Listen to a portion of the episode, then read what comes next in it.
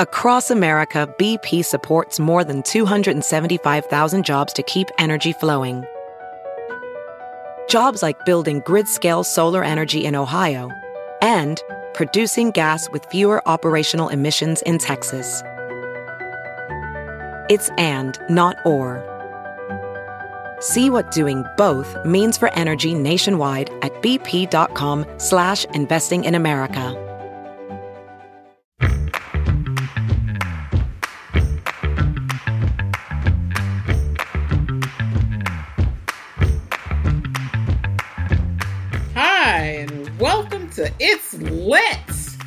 All things literary live at the root. I'm Danielle Belton, the Roots editor in chief, here with the managing editor of the Glow Up, Maiysha Kai. Hey, y'all. We are so excited to finally bring you this podcast that we've been working on almost all summer. All summer, that is right. We have had such a strong response to our already existing It's Lit column at The Root.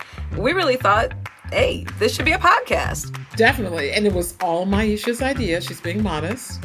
I mean, She I totally- yeah.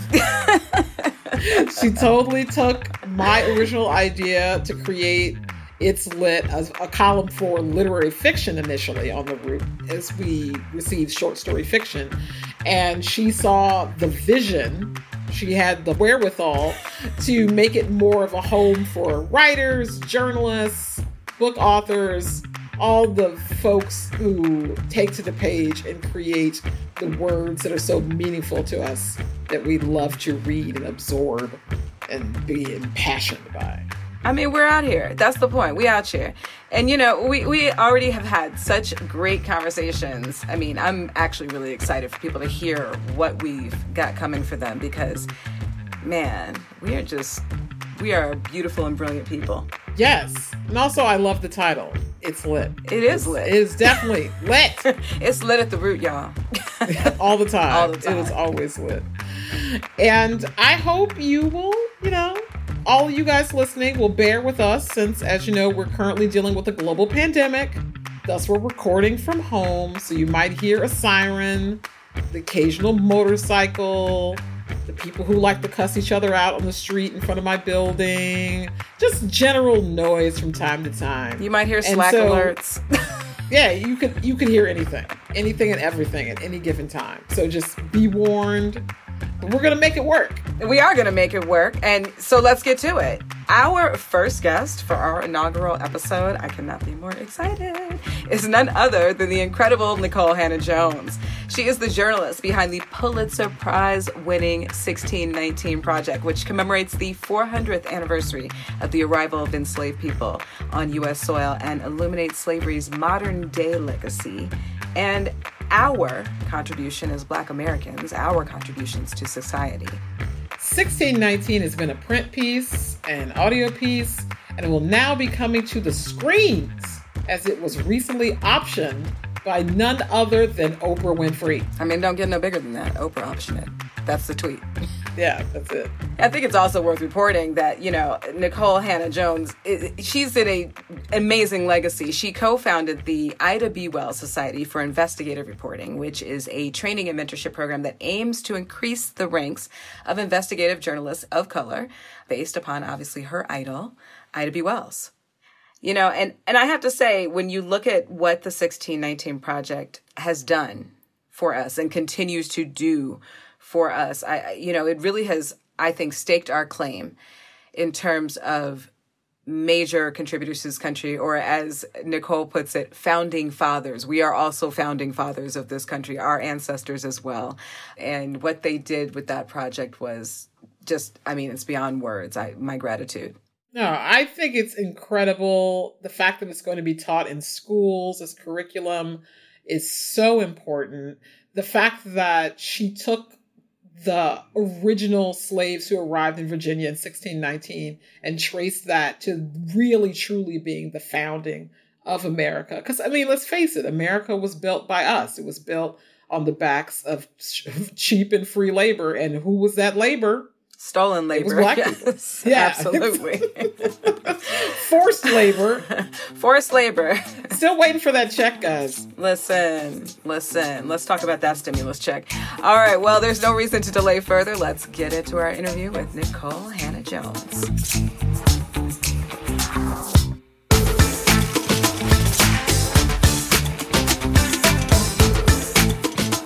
Hey, Nikole, welcome back to The Root. Hey, thank you for having me. Yeah, it's awesome to have you on It's Lit, and we thank you so much for joining us today. You know, I don't think we've touched base since I last saw you at the Root 100, and we definitely haven't talked since you announced that Oprah would be joining you, the New York Times, and Lionsgate in producing film and TV content around the 1619 Project. Oh, and thank you again for choosing the Root to help break that news. Yeah, absolutely. It was it was important that we use Black media to break the news about the 1619 project, film and TV expansion, and I'm both very excited and very nervous about this because I don't, you know, TV and film is not my area of expertise and the last thing I want is us to produce anything like the Green Book. So I'm Oh. just really, I'm just really, you know, I, I'm excited because it gives us an opportunity to expand to people like my folks back home who aren't reading 10,000 word essays in the New York Times. And they'll now have a chance to really uh, experience the content. Uh, but I, I'm also, you know, nervous about getting into an area that I don't know as well. Of course, but I feel like with you and Oprah, y'all figure this out. I think it'll be good. I don't think it'll be the Green Book. I, I almost spit my coffee out when she said that. I was like, did she say the Green Book?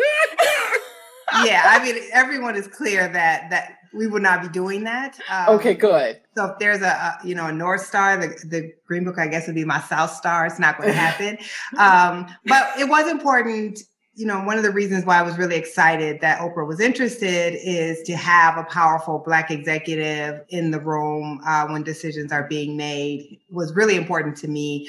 But I will say, you know, we we spent a lot of time figuring out who would be the best studio to work with us on this. And Lionsgate, just everyone that I've talked to this entire time, just really got what we're trying to do. In that nothing is more important to me than maintaining the rigor and the standards and the honesty of of the project. And that means that we can't water it down, and we're certainly not going to be telling Black stories through white saviors. Uh, I would hope not. Oh my god. I mean, because I'm like 16, 19. Like, where where are the white saviors? Is, is there one? like, I mean, we're talking like 400. Like, who came to save anybody? I think no one.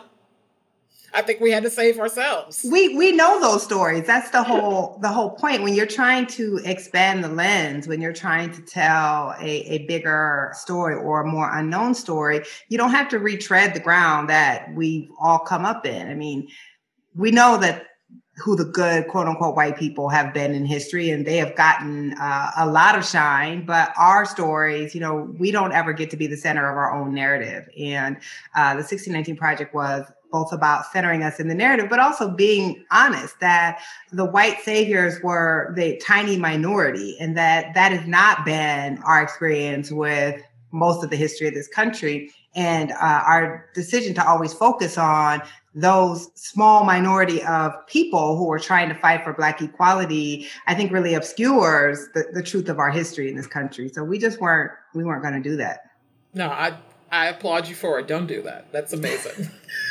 so, before we get more into that, because It's Lit is a podcast about Black books and writers, we like to kick things off by asking all of our participants to name at least one book that they've read in their life that they have considered to be life changing. Like, this is the book that blew your mind and made you go, like, made you see all the possibilities that there could be in literature. Oh man, you know, that's such a hard question because at different points in your life, you have different books that change your life. And, you know, if I were talking about high school, it would certainly be the autobiography of Malcolm X. If I were talking about when I was in grad school, it would be The Race Beat, which won the Pulitzer some years ago. And if I were talking about as like a full fledged adult, it would be my all time favorite book, which is Isabel Wilkerson's Warmth of Other Suns. Ah. And you know, it wasn't life altering in that I didn't know about the Great Migration, but one, you know, it's written by the first Black woman to win a Pulitzer in journalism. It's one of the most beautifully written books I've ever read, but it's also just an amazing piece of anthropology. And I think what makes The Warmth of Other Sun so subversive is it allows, it, it really posits the Black migration as a classic immigration story of people having to flee you know, picking up and leaving everything behind, looking for a better life, except, of course, we were fleeing our own country for somewhere else in our own country. But I think it allowed so many non Black people to finally see their own experience in the Black experience where they had been unable to do that before. Because, of course, their ancestors were coming to America seeking a better life. And, and the thought has always been, well, this is the greatest country in the world. Why don't you guys just try hard like we did? And that, um, she's so like beautifully and poignantly and powerfully shows that that's exactly what we were trying to do but we were doing it in a country that didn't treat us as citizens. So that's that's probably the book that i've recommended the most in my life and that i've given out the most as a gift. Nice. No that book was a game changer definitely. So it's been just over a year since the 1619 Project debuted, shining a new light on the role slavery played in the founding of America. Since that time, Nikole, you have not only captured the attention of Oprah and the world and were a 2019 Root 100 honoree, but you won a well deserved 2020 Pulitzer Prize on the same day as your idol, Ida B. Wells, was posthumously honored. What, if anything, has surprised you about the reaction in the wake of publishing 1619? Oh God. Um so much. I mean, both good and bad. I I did the 1619 project just because I felt it was a project that needed to be done and that 400th anniversary and me being at the New York Times just posed such an opportunity to force us to reckon with this history and, and its ongoing legacy. But it's not that I necessarily believed it would blow up. I mean, it's about slavery. It's about this. The whole point that it exists is we have not wanted to deal with this as a society. So while I was uh, working on the project, I mean, I had so many moments of panic where I was like, I'm going to have commanded all these resources and led this project. And when it comes out, you know, nobody might read it. no one might not, you know, no one will care. And if that happened, of course, not only would I have failed our ancestors, which is, you know, just a tremendous cosmic burden, but I also would have made it harder for every other black or brown person who tried to pitch something really ambitious who came behind me. So the reaction to the project, like the, the, project selling out, people posting like unboxing videos, school districts wanting to adapt it, um, just the amount of, of people I've heard from and how it went into the world, complete and utter surprise. I, you know, like you, Danielle, I've been doing this a very long time. And you know that you can do amazing journalism. And that doesn't mean that you will get the type of response that the journalism deserves. So that's been a, a complete surprise to me and the legs that it's had like it's a year later and for good or for ill people are still you know talking about the project there's still some conservative news site writing a piece about the project every single week and that really speaks to its power um, I, I also knew the project was going to foster a lot of critique clearly you don't make arguments like let's consider 1619 our true founding that Black people are America's true founding fathers, that we actually are the ones who brought democracy to this country, that uh, our system of capitalism was based on a slaveocracy. Like you don't make those arguments and not expect they're going to get pushback. That's the point. It was it was intended to be evocative, but I didn't expect such a concerted effort to actually discredit the project. Uh, it's one thing to say we don't like it, we don't agree with it. It's another thing to have you know really esteemed you know, that small group of really esteemed historians who aren't even considered conservative historians who actively have worked to discredit the project. That was clearly surprising to me. Uh, and then that a year later, you know, we would get mentioned by the president. There would be a bill introduced against the project to try to teach keep teachers from teaching it. We made it into Trump's impeachment campaign. Like all of that shit is, of course, no, no one expected any of that. it's been a crazy year. No, I can imagine. I mean, in so many respects, like your project, like it changed. Uh, so like it it affected so much change in the world, especially in the United States and people's reaction to it. Um, I was also surprised at the number of historians who were like, I'm, you know, I'm mad. I don't like this. and, you know, kind of went after you on it. But it just it just told me you were doing the right thing. It told me that you were you were correct in that it invoked such a strong response. Yeah, what's what's you know interesting about that is, of course, most of the historians I've heard from did not react that way. But when you agree with something, you don't go on a campaign to write multiple pieces saying, actually, we think this is great. So, of course, those who opposed it were going to have a platform to do so and also would not just write one piece and let it go. What I think though is when I pitched the project, my goal with my editor was like, what, you know, what what's your goal for this? And I was like, I just want people to know the date 1619. Like Americans don't know that this date even exists. And if they're forced to confront that slavery predates the founding of our nation by 150 years, it forces you to think about it as foundational in a way that we haven't. And to see the way, and, and I won't say it's only because of the 1619 project, but um, certainly we contributed in a major way to the understanding of that date and the invoking of 400 years in the protest movement, uh, 1619 being sprayed on icons of white supremacy, and seeing everyone from senators to, you know, mayors to activists invoking that that date and that 400 years to me is, is a powerful uh, legacy of what we were able to help to.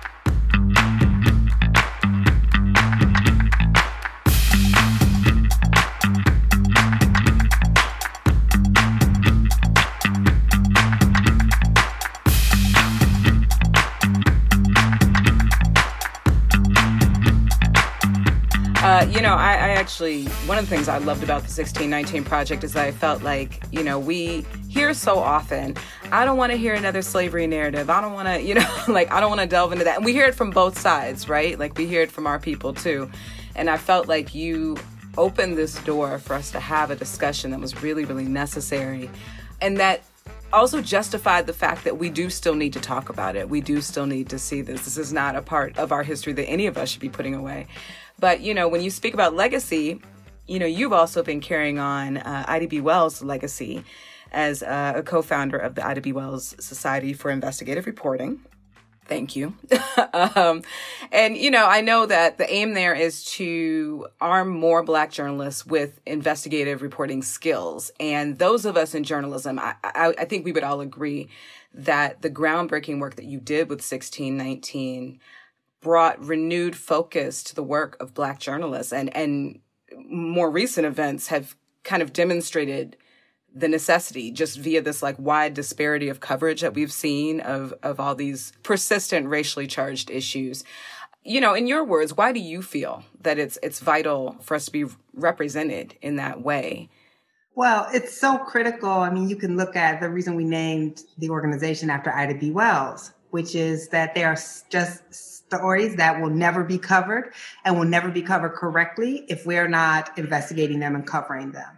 Ida B. Wells, of course, wrote about lynching at a time when not just white folks, but Black people also were buying the narrative that Black men were being lynched because they were raping white women. And through investigative reporting, she was able to show the fallacy of that. She was one of the first data reporters in this country. She actually was the first person to collect data on the amount of lynchings that were occurring. But if she didn't do that, those that story would not have been told. And frankly, the NAACP, which she helped co-found, would have never taken up lynching as one of the issues that it was going to fight against. So we can fast forward to a few years ago when Black journalists started really reporting on police killings. And as we know, Black folks have known that police don't tell the truth in all circumstances, that police come in our communities and violate our rights and brutalize us. That was nothing new. But when it was only white journalists covering it, they were ignoring that story. And what changed is social media, where citizen journalists start recording these interactions and posting them online. And you could see the difference between the official report that showed up in the newspaper and the reality of what happened. So that forces then uh, newspapers, mainstream newspapers, to start taking seriously the claims that Black people had long had, which is that they're not being treated fairly by the police. So we can't cover our democracy. And, and, and investigative reporting, as you women both know, is the most important reporting because investigative reporting is that which holds power accountable. It's that which unearths and digs up those facts that powerful people don't want known. And it shows the way the power is wielded against the vulnerable. It is also the whitest of our profession, which means there are just entire swaths of the country, entire stories that aren't told when people are contacting investigative journalists, uh, who's determined to be credible or not, what stories are credible or not, what they decide to dig into or not, is influenced by their race. So we have to be in these positions so that we can actually truly cover our society and our communities. And and the last thing I'll say is the, the skills of investigative reporting is just great reporting skills. Like looking at documents, analyzing data, doing confrontational interviews. All of these things are skills that any reporter should be doing. But a lot of times Black reporters are not getting the training that they need to in order to do that type of reporting. So our uh, organization is is trying to build a truly democratic press that actually does its watchdog role in a democracy, not just for powerful white people, but for our communities as well. Most definitely, and we greatly admire that work Absolutely. that the organization's doing. Yeah. But I want to pivot a little and talk about another powerful essay about reparations that you published this summer titled What is Owed? Uh, both the pandemic and ongoing uprisings have magnified how the various forms of oppression Black people face are inextricably linked. And you did an incredible job of illustrating that in the piece, asking, quote, when will this nation pass a stimulus package to finally respond to the singularity of Black suffering, end quote given everything else going on in America, people will once again say it's not time for that conversation. Why do you think the time is now? So it's never been time for that conversation. And that's what I really tried to show in the essay by tracing the history that Black people during slavery were asking for reparations, Black people right after slavery were asking for reparations. Uh, Black people have been asking for reparations for 200 years. After every race riot, Black people have asked for reparations. It has literally never been the right time. And a debt delay does not mean that the debt is no longer owed. You know, you and I can not pay our bills for 10 years. And it doesn't mean that after 10 years, we no longer owe that debt because we avoided paying our bills. But that's been really the stance in this country. And I don't think you can read the 1619 Project from cover to cover and not come away with the understanding that it ultimately makes an argument for reparations, that you can't see how foundational slavery is, followed by the 100 years of racial apartheid that was visited upon the descendants of the enslaved and see the gaping gaps in uh, well-being and anything that you can measure for black people and not come away saying yes a great debt is owed. There was supposed to actually be an essay on reparations in the 1619 project not written by me. It didn't work out but that was you know divine intervention or something because then it allowed me to actually write the reparations essay which i wanted to do anyway. So we were going to have a reparations essay in the book the book project, so the 1619 project is also expanding into a series of books. The adult book will be out next year. And so there was going to be uh, reparations essay in the book. But as I was watching these protests and seeing in some ways, you know, all of these symbolic dominoes starting to fall. Like all of a sudden, we got Juneteenth off all across the country when that was impossible before, right? And suddenly, you know, NASCAR decides actually it's probably not in our values to like fly the Confederate flag or allow the Confederate flag to be flown. And the sustained nature of the protest, like it did feel, I, I don't feel that way anymore, but it did feel for a second like we were in this potentially transformative moment.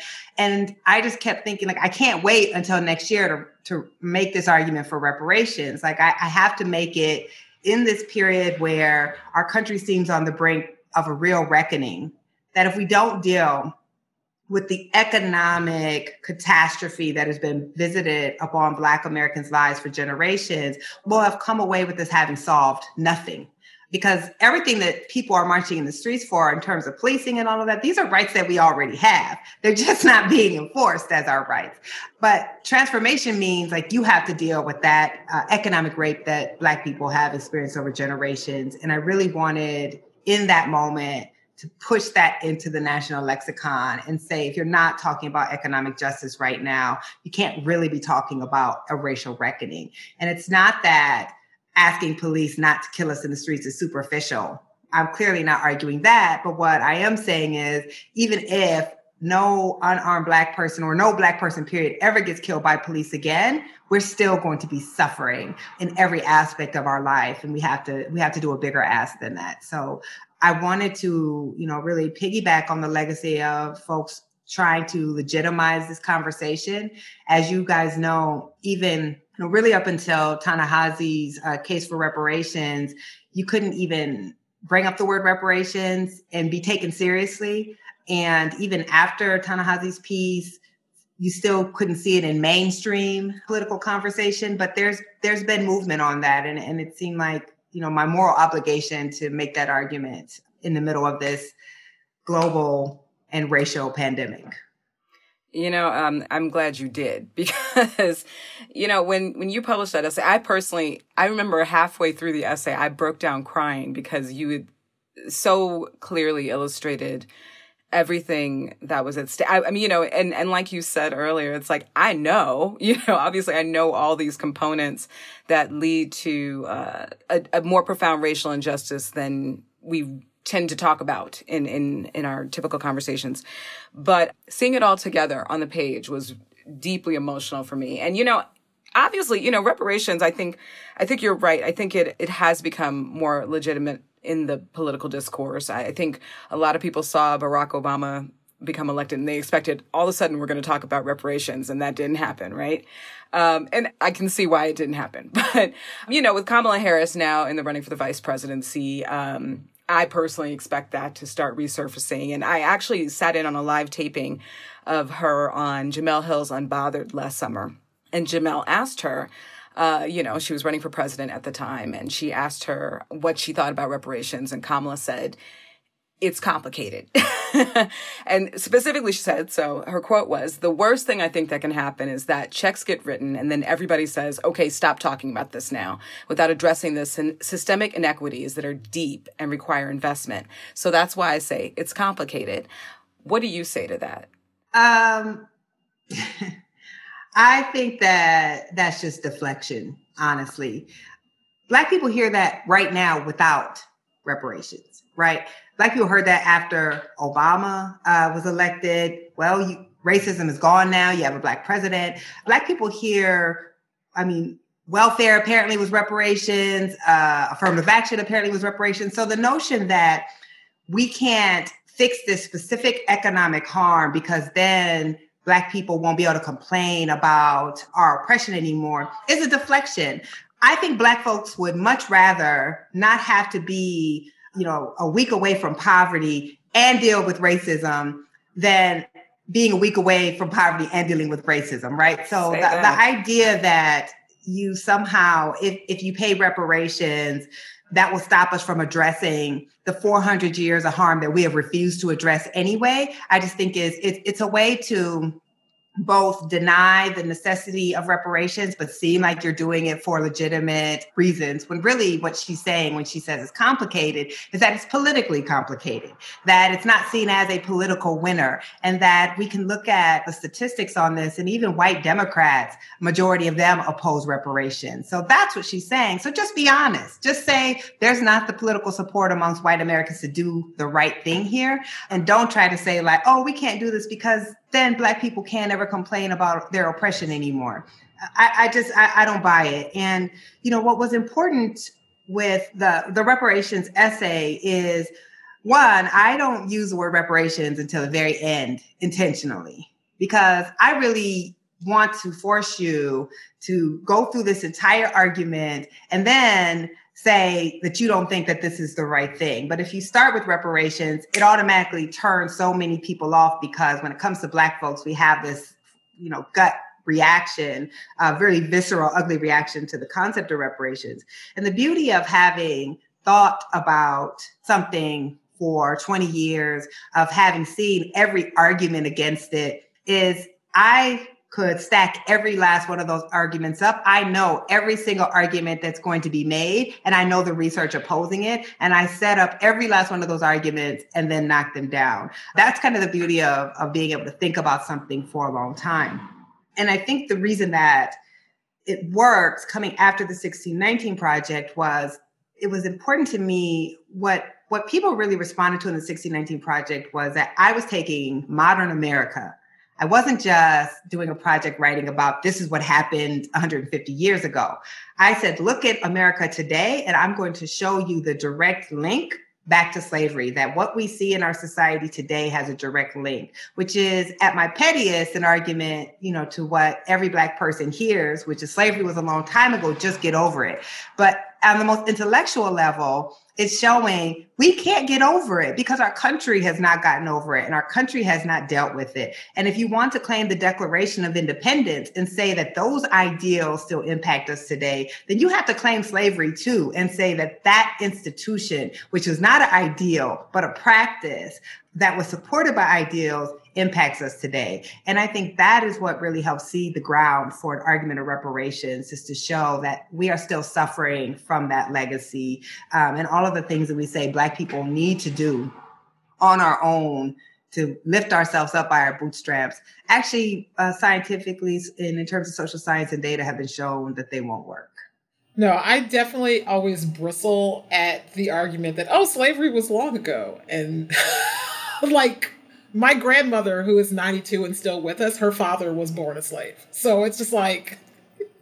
There was just and, a, a, Washington Post article about uh, one of the, the last known children of an enslaved person, and he's also in his 90s. But the other thing is, we don't even have to go back to slavery, right? Like my father was born in apartheid, right? Uh, John Lewis was a living victim of racial terrorism and legally sanctioned apartheid. And what we're going to do, though, is what we've always done is wait for all of them to die off and then make the argument that there's no living victims of that either. So it's not really that people don't understand that there actually are living victims of these legally sanctioned systems of oppression against Black people, but they just want to, as a historic, or excuse me, economist Sandy Darity says, delay until death. And that's been the way that we have handled Black Americans and uh, our inequality is delay until death. You know, when you introduced 1619 Project last August, I remember you tweeting that, uh, and it's still on your page, the lead tweet, is that you wanted people to understand the place that we as Black people had in the building of this democracy. Obviously, right now, our democracy, as dubious as it is for us, is at serious risk. What at this pivotal moment would you hope that Black people understand about our power, if any, to preserve and hopefully transform our democracy? Oh, God. You know, we've all been seeing for months now that Black people and Black women in particular have to save this democracy, even though we're about 7% of the population of this country and one of the most uh, disenfranchised. So,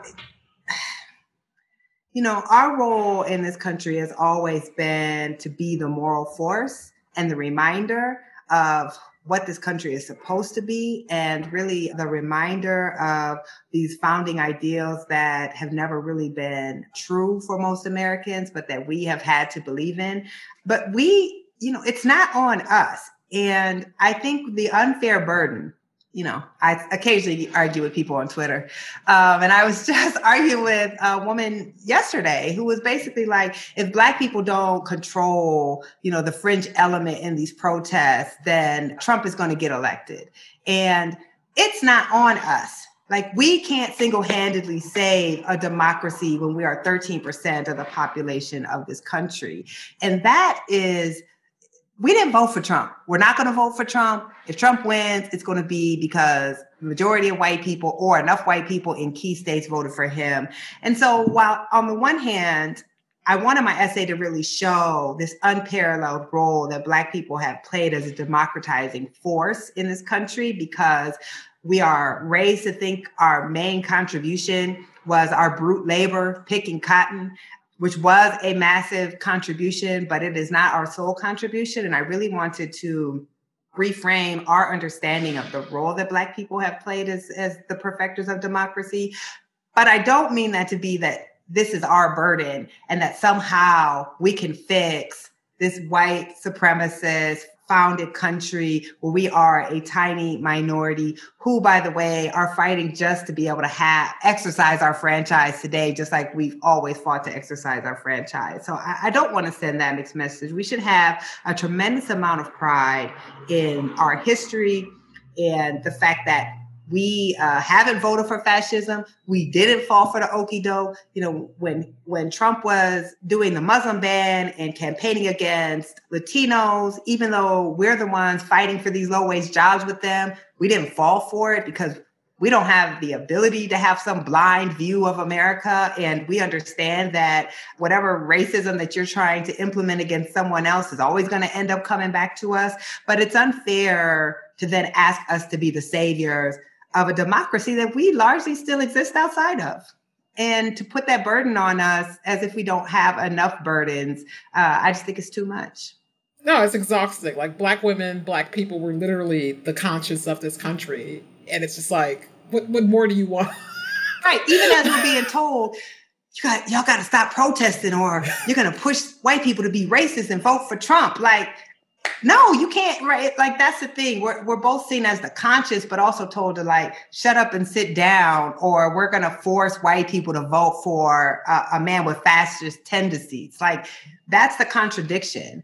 We're not the problem. And, no. and and if I hope anyone takes anything away from my opening essay in the 1619 project is when I say after 400 years, when we finally realize that Black people have never been the problem, but that we are the solution. And that is just that is just the truth. So we're we're not the problem, and I refuse to allow us to be framed It's like if we don't show up to vote in the right numbers, or if we protest and those protests start to make white people anxious, that somehow we'll be blamed for our country becoming a shithole country. Like that's that's not on us. Uh, definitely. I would argue we currently are a shithole. I would too. I was like, I mean, look, our passports are good almost nowhere right now. So, uh, yeah. Like Trump did it. He did it. We guys. can't even get out. we cannot even get out. I think there's like four countries that we could travel to. exactly. Exactly. Nikole, I want to thank you so much for joining me and Maiysha in this conversation. It was enlightening to talk to you as always and affirming. It's yes. always affirming hearing yes. from you. Um, you do such amazing work, and we wish you all of the best with the future of the 1619 project, the fact that it is continuing, the fact it's going to be a book, the fact we have this project with Oprah. Like, we are beyond thrilled and fully support you here at The Root and at It's Lit. Thank you. Absolutely. And thank you both for uh, the work you always do, amplifying our voices and our folks. So I appreciate you. Thank you. The Root Presents It's Lit is produced by myself, Maiysha Kai, and Michaela Heck. Our sound engineer is Ryan Allen. If you like the show and want to help us out, please give us a rating on Apple Podcasts. It helps other people find the show, and we'd really appreciate your help in spreading the word. If you have any thoughts or feedback, you can find me at Black Snob on Twitter or at Belton Danielle on Instagram. And you can find me at Maiysha, that's M A I Y S H A, on Twitter, and Maiysha Kai on Instagram. And before we go, you know, this is our first, first podcast of It's Lit. And I want to start a tradition. I love traditions. yes. Let's, let's create something We've new. been making 400 years worth of traditions in this country. Why not? Exactly. Let's continue the tradition of Black people making traditions. And what I want to do when we close every show is to talk about what you and I are reading. Hey, now. It's like our own little book club. I love it. Exactly, exactly. The Maiysha and Danielle book club. Get it. Get into it. Get into it. So, Maiysha, what are you reading these days? You know, I revisiting our legacy in in the United States is always fascinating to me. And I'm a Chicago girl, and I've been revisiting a bit of my legacy here. One of my favorite books of all time is the novella Passing by Nella Larsen, and I've been studying this book since I was in college. It's a book that starts in Chicago, it, it goes to New York, which is very much like my own life journey. Um, but it's so beautifully written, and it really, you know, I think reflects on just the damage that white supremacy has done just even in the ways that we interact with each other. So I, it's a book I revisit often, and I'm revisiting it again now. Yeah, I've read Passing. Very beautifully written book. So important. Harlem Renaissance, correct? Absolutely, yeah. Yeah, Harlem Renaissance era novel. So good. Um, what I am reading right now is The Black Count, a Pulitzer Prize winning biography of author Alexandre Dumas' oh, yes. father.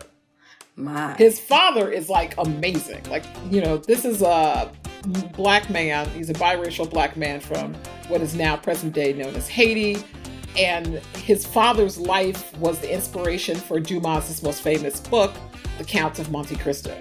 I mean, that whole family's really incredible, right? I mean, like, yeah, wasn't he a general or something? I mean, like the first black general was that Dumas himself. I mean, it's it's really uh, that, that was Dumas Senior. Okay, was the first black general. I mean, our history is so deep. Like, it, I mean, yeah. we've been out here doing this for since forever, forever, since forever, forever. forever, ever, you know? And so, like, Dumas's father, like, sounded amazing. My favorite story, real quick, a little anecdote. Um, when Napoleon decided to, you know, expand into Africa, and they're in North Africa, and they, the troops are all there, and the natives see Napoleon. You know, Napoleon's like a little dude. And so they're just like, oh, who's this little guy? But when Dumas rolls up on his horse, and Dumas is like a six foot tall, gorgeous black man, the people are like, oh, he's in charge, right? He's in charge. That guy's in charge. You're not that little guy. That little white guy's not in charge. Clearly, clearly, it's this black man. So, um, the book is amazing. So I mean, I, I, I think you just said a word there. I think you just said a word about the development of all kind of Western civilizations, and I'm just gonna leave it at that. all right, that's it for us this week. Thank you so much for listening, and we'll see you next week. Keep it lit, y'all.